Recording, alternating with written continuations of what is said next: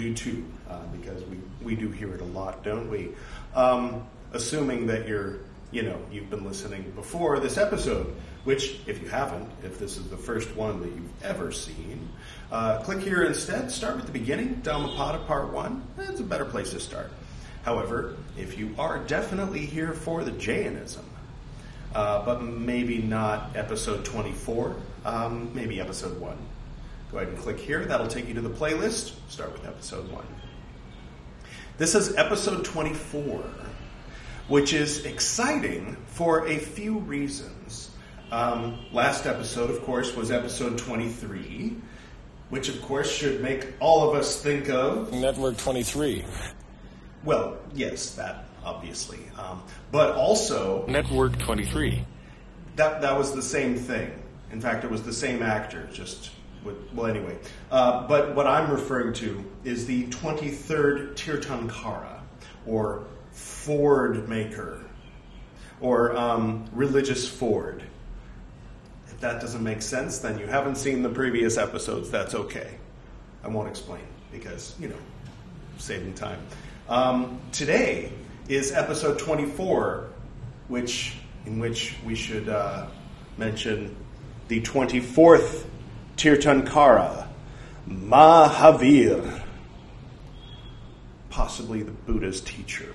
One never knows. Um, yeah, I went over all that in episode one of Jain Sutras. It's also exciting because we're getting toward the end of the Jain Sutras, which isn't exciting because, like, oh, thank goodness we're going to end the Jain Sutras. No, not at all.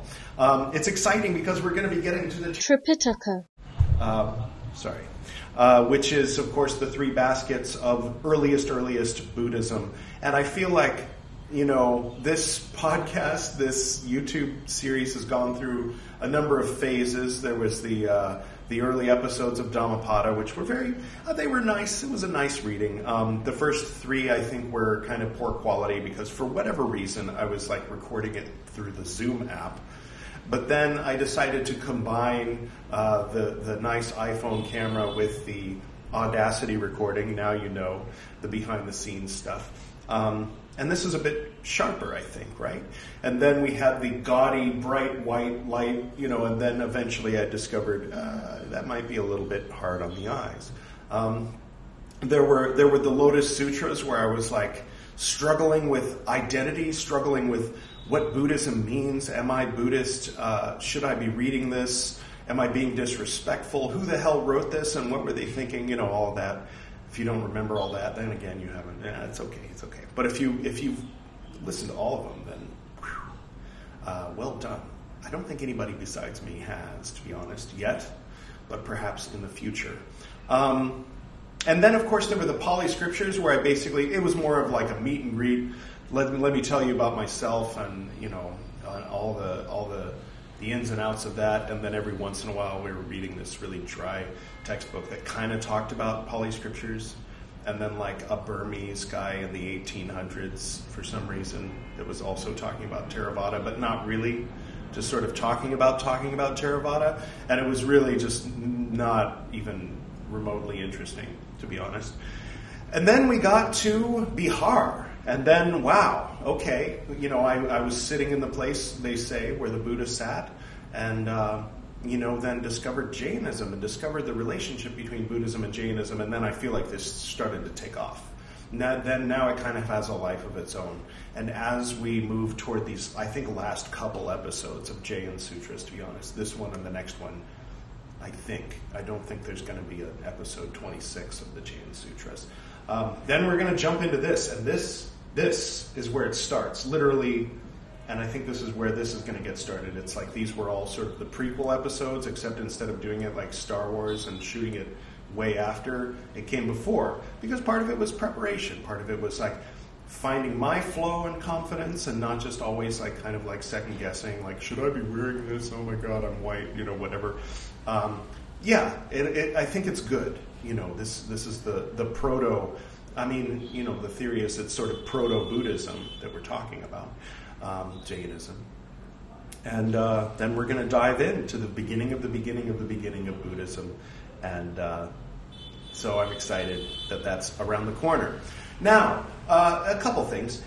If you have sharp eyes, maybe you were like, I feel like there was something in the opening sequence of, of the Buddhist books that's missing from the recent one.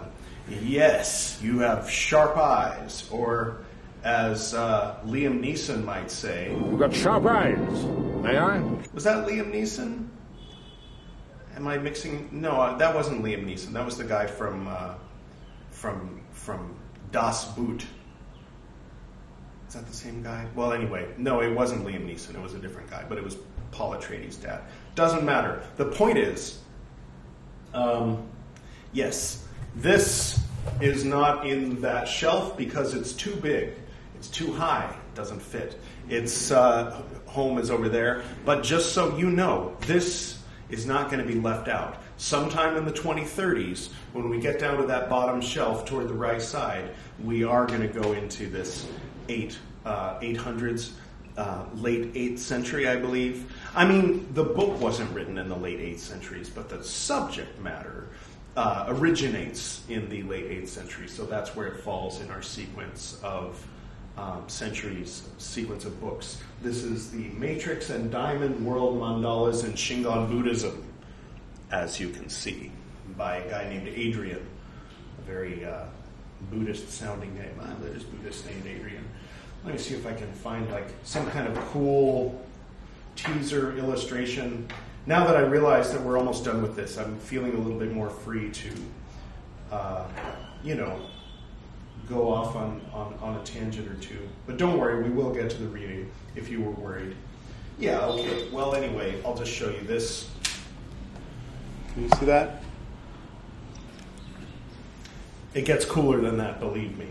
Um, here is an illustration that I made uh, based on a passage, this passage, where it talks about um, a particular meditation that's not for amateurs, where you face south at, at, high noon or at midnight and visualize a red triangle and burn out a lot of karma. So, I mean, it's uh, Vajrayana stuff. We're not going to be getting into that kind of like magical Buddhism for a while. Uh, we're going to be in, in the more philosophical, the uh, the Theravada, or as the uh, Mahayana say, the Hinayana.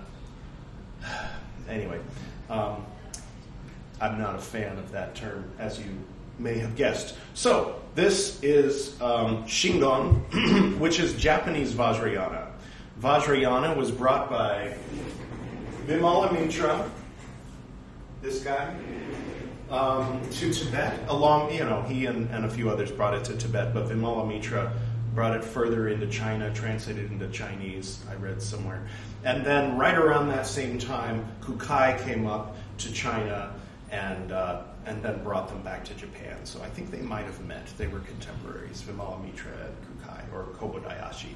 Kobodayashi went back to Japan, started Shingon, and it's much more like in line with this, like, you know, take an oath to your guru, do whatever your guru says. It kind of hails back to some earlier kind of Hindu um, ideas of the guru that are, as far as I know, non existent in early Buddhism. So, you know, one can have opinions about which aspects of what they like or, or don't like, but we're just going to read it. We're just going to go through it all and talk a little bit about it as we do, of course. Um, and uh, so, yeah, same with Tibetan Vajrayana, similar kind of kind of thing. So yeah, so hence, if you've seen the Padmasambhava recitals on Esoteric Nerd, each canto ends with sealed because it was understood that you know you shouldn't have heard that information that I'm reading aloud uh, unless you've taken an oath of secrecy. But we're just going to go ahead and read it. I mean, it, uh, it's published at this point. So another book that didn't fit was uh, this sort of illustrated comic book, book version of the life of Milarepa, who, um, to cut short, he is a little like me. He practiced black magic as a child and then grew up and then tried to uh, redeem himself by, by uh, you know, finding gurus on a more righteous path. And uh, then he ended up becoming a great sage. Well, except for that last part. He's, uh, you know, Um, but yeah, just a little bit. I think I showed you this in some earlier episodes way back. Um, let me find you a good, good one that doesn't have boobies in it. I don't want to get this episode. Yeah. Yeah, very nice artwork. So, so yeah, in the future, again, around the same time, you know, before we get to the Shingon, we'll get into a lot of the Tibetan Vajrayana stuff. Um, since it did arrive in Tibet physically before it got to Japan, though it happened basically at the same time, historically wise. This also didn't fit, but I don't know if we're going to read this. This one is like for kids. Maybe we'll read it after we read everything else. Because, um, uh, yeah, I think everything in here is going to be covered in the Jataka and, uh, you know, some other, some other places that we're going to be reading. Um, also, not in the Buddhist books bookshelf at the opening is this tiny little book about Kuan Yin. Why not? We'll read it too uh, in the future at that time, way after the Tipitaka. So, should we get to today's reading? Why not?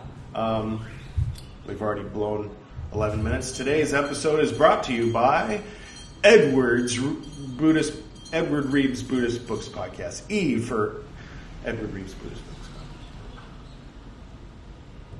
All right. I hope you guys are enjoying the shenanigans. Um, let's pick up right where we left off, shall we? Devotion, discrimination, and conduct. In its basic form, Jainism has described the above three as right vision, right knowledge, and right conduct. Acharya Uv, Umasvati says, Samyag Darshana Jnana Karirani Moksha Marga. That comes from Tattvartha Sutra 1 slash 1. 1 1. Bereshit bara Elohim et Hashemim ve'et haaretz. 1 1. Anyway, uh, 1 1 1 technically.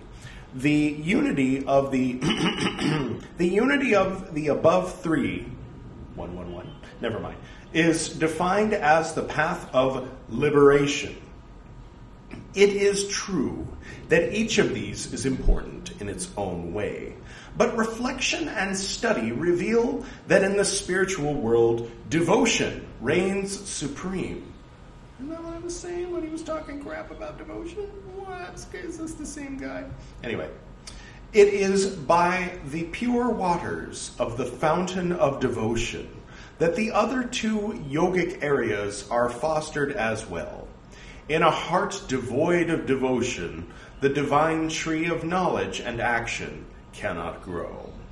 This is the reason that in the Samayika Sutra, the first mention is that of Namaskara mantra, followed by the Sam, Samyaktva, yes, Samyaktva uh, Sutra, Guru Guna Smarana Sutra, and Guru Vedana Sutras. This powerful flow of devotion is also seen once in dhyana, or meditation, and once more read aloud as Logassa in Katarvisa Sutra. Logassa is a beautiful form of devotion. When the heart has been watered with the devotion of Logassa, the aspirant will surely find emancipation. And finally, devotion is firmly rooted with the text of Namo Tunam. In Namo Tunam, the Tirthankaras are worshipped. The Tirthankaras are those great souls that have conquered attachment and aversion and have reached the zenith of equanimity.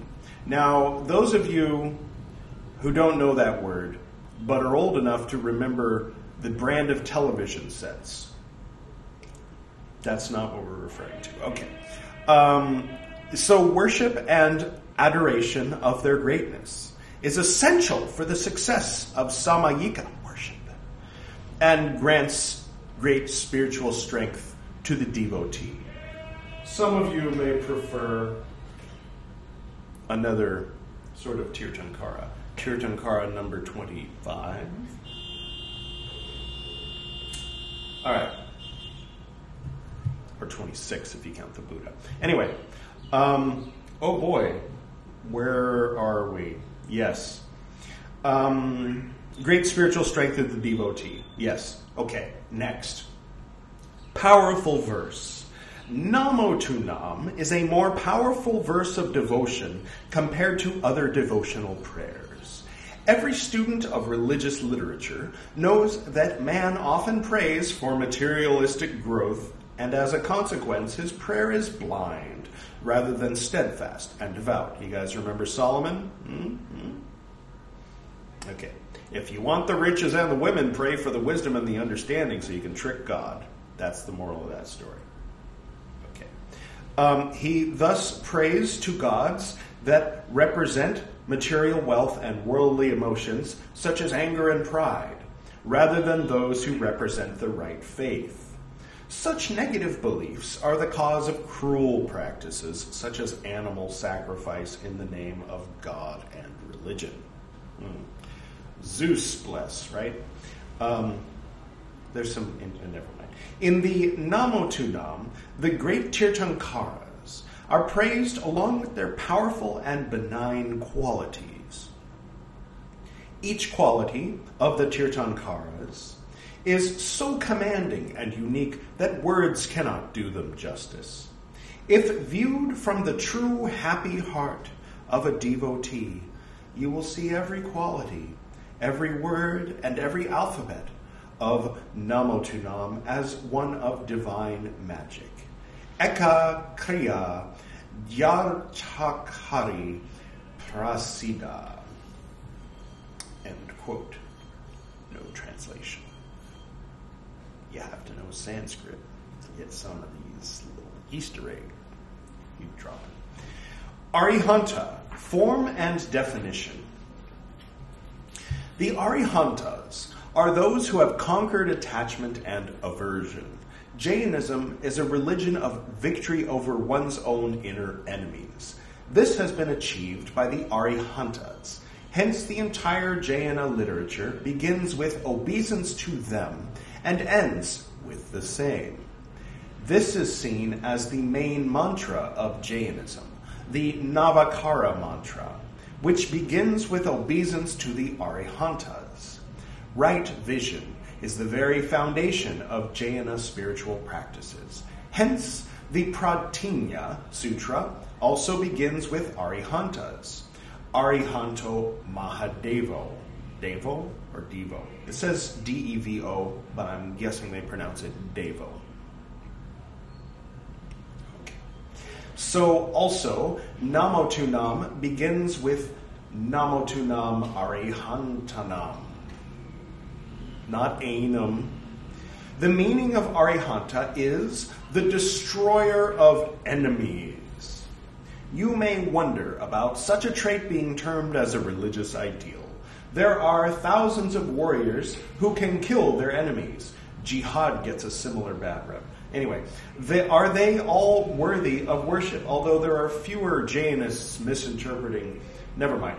Um, in the Bhagavad Gita, the term Ari Sudan, meaning destroyer of enemies, is used to refer to Krishna. Krishna had vanquished cruel enemies such as Kamsa, Sisupala, and Jarasandha. So is he also an Arihanta? The answer is that here the term Arihanta refers not to extinguishers of external enemies, but to inner enemies of anger and passion. We can find thousands of warriors to help us conquer external enemies. But it is rare to find those great spiritual warriors who can conquer the inner enemies. Even the mighty Ravana could not do so and was finally defeated. Therefore, Jainism says fight with the self, fight with your inner passions for, not like that. Uh, for the external enemies emerge from these. Thus, the trees of vices have been uprooted, not superficially pruned. when the inner passions of anger, pride, attachment, etc., are vanquished, how can the, the external enemies ever be born?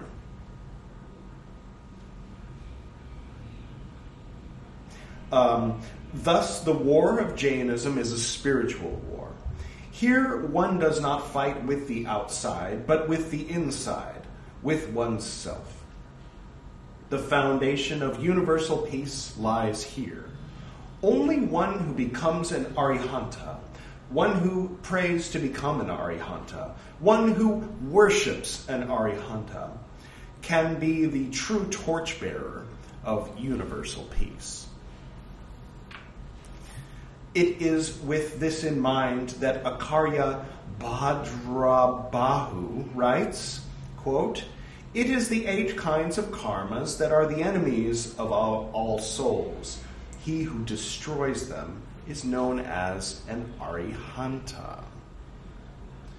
Ata vihampi ya kamam aribhuhyam hoi sava jivanam tam kamamarim hanta arihanta tena vukchanti. From Avasyaka near Yukti, 914. Isn't that near Yukti? No. Um, the term arihanta has many meanings in the Prakrit and Sanskrit languages, which are replete with deep connotations. Some of the many versions of arihanta are arihanta, aruhanta, arahontara, and arihanta. The term arahanta, which stems from the root arha pujayam, means venerable. These arihantas are worshipped in all the three worlds as vitaraga devas, or the gods of detachment. Are the three worlds past, present, and future, like in Buddhism? Um, comment below. Even Lord Indra of the heavens prays to them and considers himself honored to be their devotee. Well, that's where the Buddhists got that one. Hmm. Hmm. Or maybe the Jainists stole that one from the Buddhists. Who knows? Who knows? Arahontara means, or maybe they're just both true. Uh, Indra worships the Arihantas and also Buddha. Anyway, um, Arahantara means omniscient, and Raha means secret or mystery. Thus, Arahontar refers to those who have no mysteries left to unravel, and who can see the infinite quality of all inert and living objects in this universe with clarity. Arihanta, Arahanta means free from possessions in life and free from the shackles of death. Rata means anything possessed, and Anta means death and destruction. Thus, one who is beyond all possessiveness and free from the cycle of birth and death is Aratanta. Ara, arahanta means free of attachment. Ra means attraction. By the power of Ra. Thank you, Steve Martin and Martin Short. Those who have conquered all attachments and attraction because they have destroyed all mohaniya karmas are known as arahanta. Aruhanta means destroyer of karmic seed, um, so as never to be reborn. The root ruha means progeny and tradition. The relation between seed and tree has been known for ages. I believe it. If the seed is destroyed, then there will be no tree. Also, so also, karmas and birth have a relationship from time immemorial. Thus, if an aspirant burns the seed of his karmas with the right path, then he will be free of transmigration and become an aruhanta. This has been stated by Acharya Umasvati. Dog Day BJ. That's easy to remember, right? Um, Dog Day BJ. Yata Tiantam. Pradur Bhavati Nankura Karma Vijay. Tata Dog Day Na Rohati Bhavan Kura. That came from Anima Upadsanhara Karika Kra- Prakaranta, or the lucky dog. No, I'm just kidding about that. Okay, but this is a silly one, a little bit, I, I know. I'm in a silly mood, what can I say? Uh, not as much noise outside. Today's Sunday. Happy birthday, Chris! He's never going to see this, but uh, you know that I wished him a happy birthday on his birthday. Anyway, yeah, I think it's even his birthday in California by now. I think it's like 1 p.m. here, and daylight savings, nah, nah, nah. Yeah, it's like probably, well, no, okay, it'll be his birthday in half an hour. Anyway, um, uh, uh, ba, Bhagavan, happy May Day. Bhagavantanam, the form of God. Akarya Haribhadra has given an analysis of the word Bhagavan by giving six meanings of Bhaga splendor, energy, fame, beauty, conduct, and endeavor. Aisvaryasya samagrasya viryasya yasasa sriya dharmasyata prayatnasya sanam bhaga itingana. That came from Dasavaikalika Sutra Tika 4 slash 1. Thus, the soul which has splendor, energy, fame, beauty, conduct, and endeavor, all in perfection, is known as Bhagavan. Okay, the Tirthankaras have all six qualities in complete measure, and hence are worshipped as Bhagavan. In this context, it is necessary to reiterate that Jainism does not believe in an eternal God who is the creator. Man, man, not the same as Christianity. Man, totally different. Um, sorry, I was not mocking Jainism intentionally. It is the aspirant who becomes Godhead with his spiritual practice. Ah, ah. So it's like Crowleyan Gnosticism, not like regular Gnosticism. Anyway, um, there is no God but man, you know. Uh, I, founders of religion. Um, except, you know, through abstinence and you know, that kind of thing instead of and uh, all that other stuff. Anyway, uh, Aigaranam, founders of religion. The Tirthankaras are also called as Adikara, which means the creator or originator. An objection can be raised that when religion is eternal, how can the Tirthankaras be called as originators? The answer is that although the Tirthankaras are not founders of religion, they are the ones who establish religion in each era. They clear away the, the weeds of wrong faith and irreligion and give a fresh start to religion. Hence, they are worshipped with the word Aigaranam. The Jaina scholars also explain that the Tirthankaras are the originators of Sruta Dharma, or religious literature. This means that the Tirthankaras do not fall back upon the religious teachings of the past.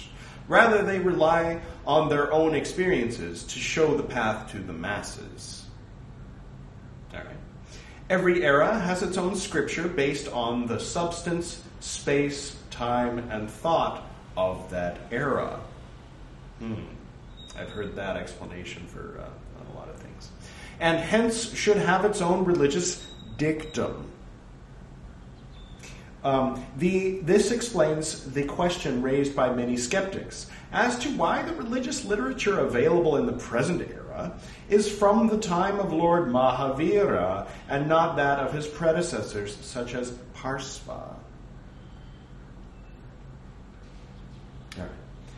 Uh, Tita Yaranam, establishers of fourfold order. Tita Yaranam refers to one who establishes the tirta, or religious ford, which helps souls to cross this world of entanglements. Isn't that what Tirthankara means? I'm confused again. I'll have to rewatch those earlier episodes. Since Lord Mahavir and other seekers are uh, the propagators of this ford, propagators, propagators, creators, establishers, propagators. They are known as Tirthankaras. Yeah, okay. Anyway, we are all aware how difficult it is to swim in a rising tide. Ordinary mortals are terrified by the sight and do not even attempt to swim. But the experienced swimmer possesses the courage to dive in and to discover the ebbs and tides of the current. He then indicates to the masses waiting at the shores when and how to swim across. Wor- this world is like a swelling river with crocodiles, high currents, and depths which are not easy to navigate.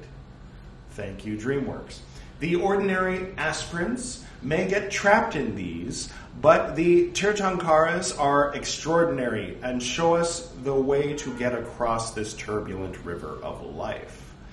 Tirtha also means a bridge. The Tirthankaras have built a strong ford, like a bridge, to cross the river of life. This ford consists of a fourfold path for monks, nuns, laymen, and lay women.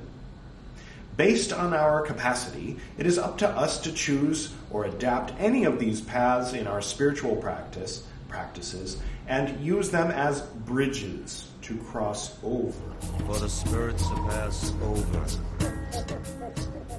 Thank you, Dead Can Dance. You may question that in this era, since it was Lord Haraspa, Ras, Ursaba, who established the existing ford, should we not be the only one to be called as, should he not be the only one to be called as Tirthankara?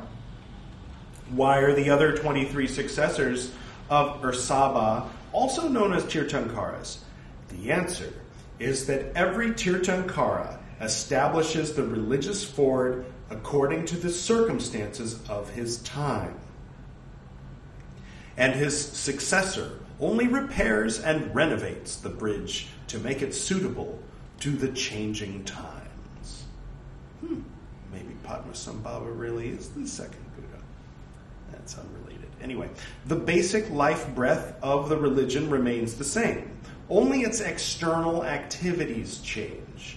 This also proves that the Jainas have always believed in the basic tenets and contemplations of this great religion and not blindly followed outdated words and methods. All right, so I predict there will be at least two more, but possibly one more episode of Jain Sutras. Oh, I just closed this without putting the bookmark in. Um, that's something I'll deal with in post. Um, thank you all for tuning in. I hope that you got something out of it, maybe. Um, a chuckle, maybe. Uh, maybe something else. I don't know. Comment below if you'd like. And uh, I'll go ahead and close before this one gets too long.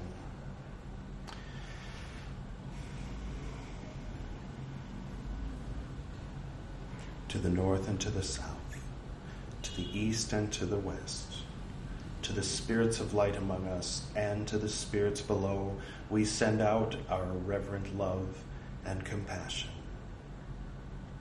May all beings be happy. May all beings be serene. May all beings be in peace. Oh.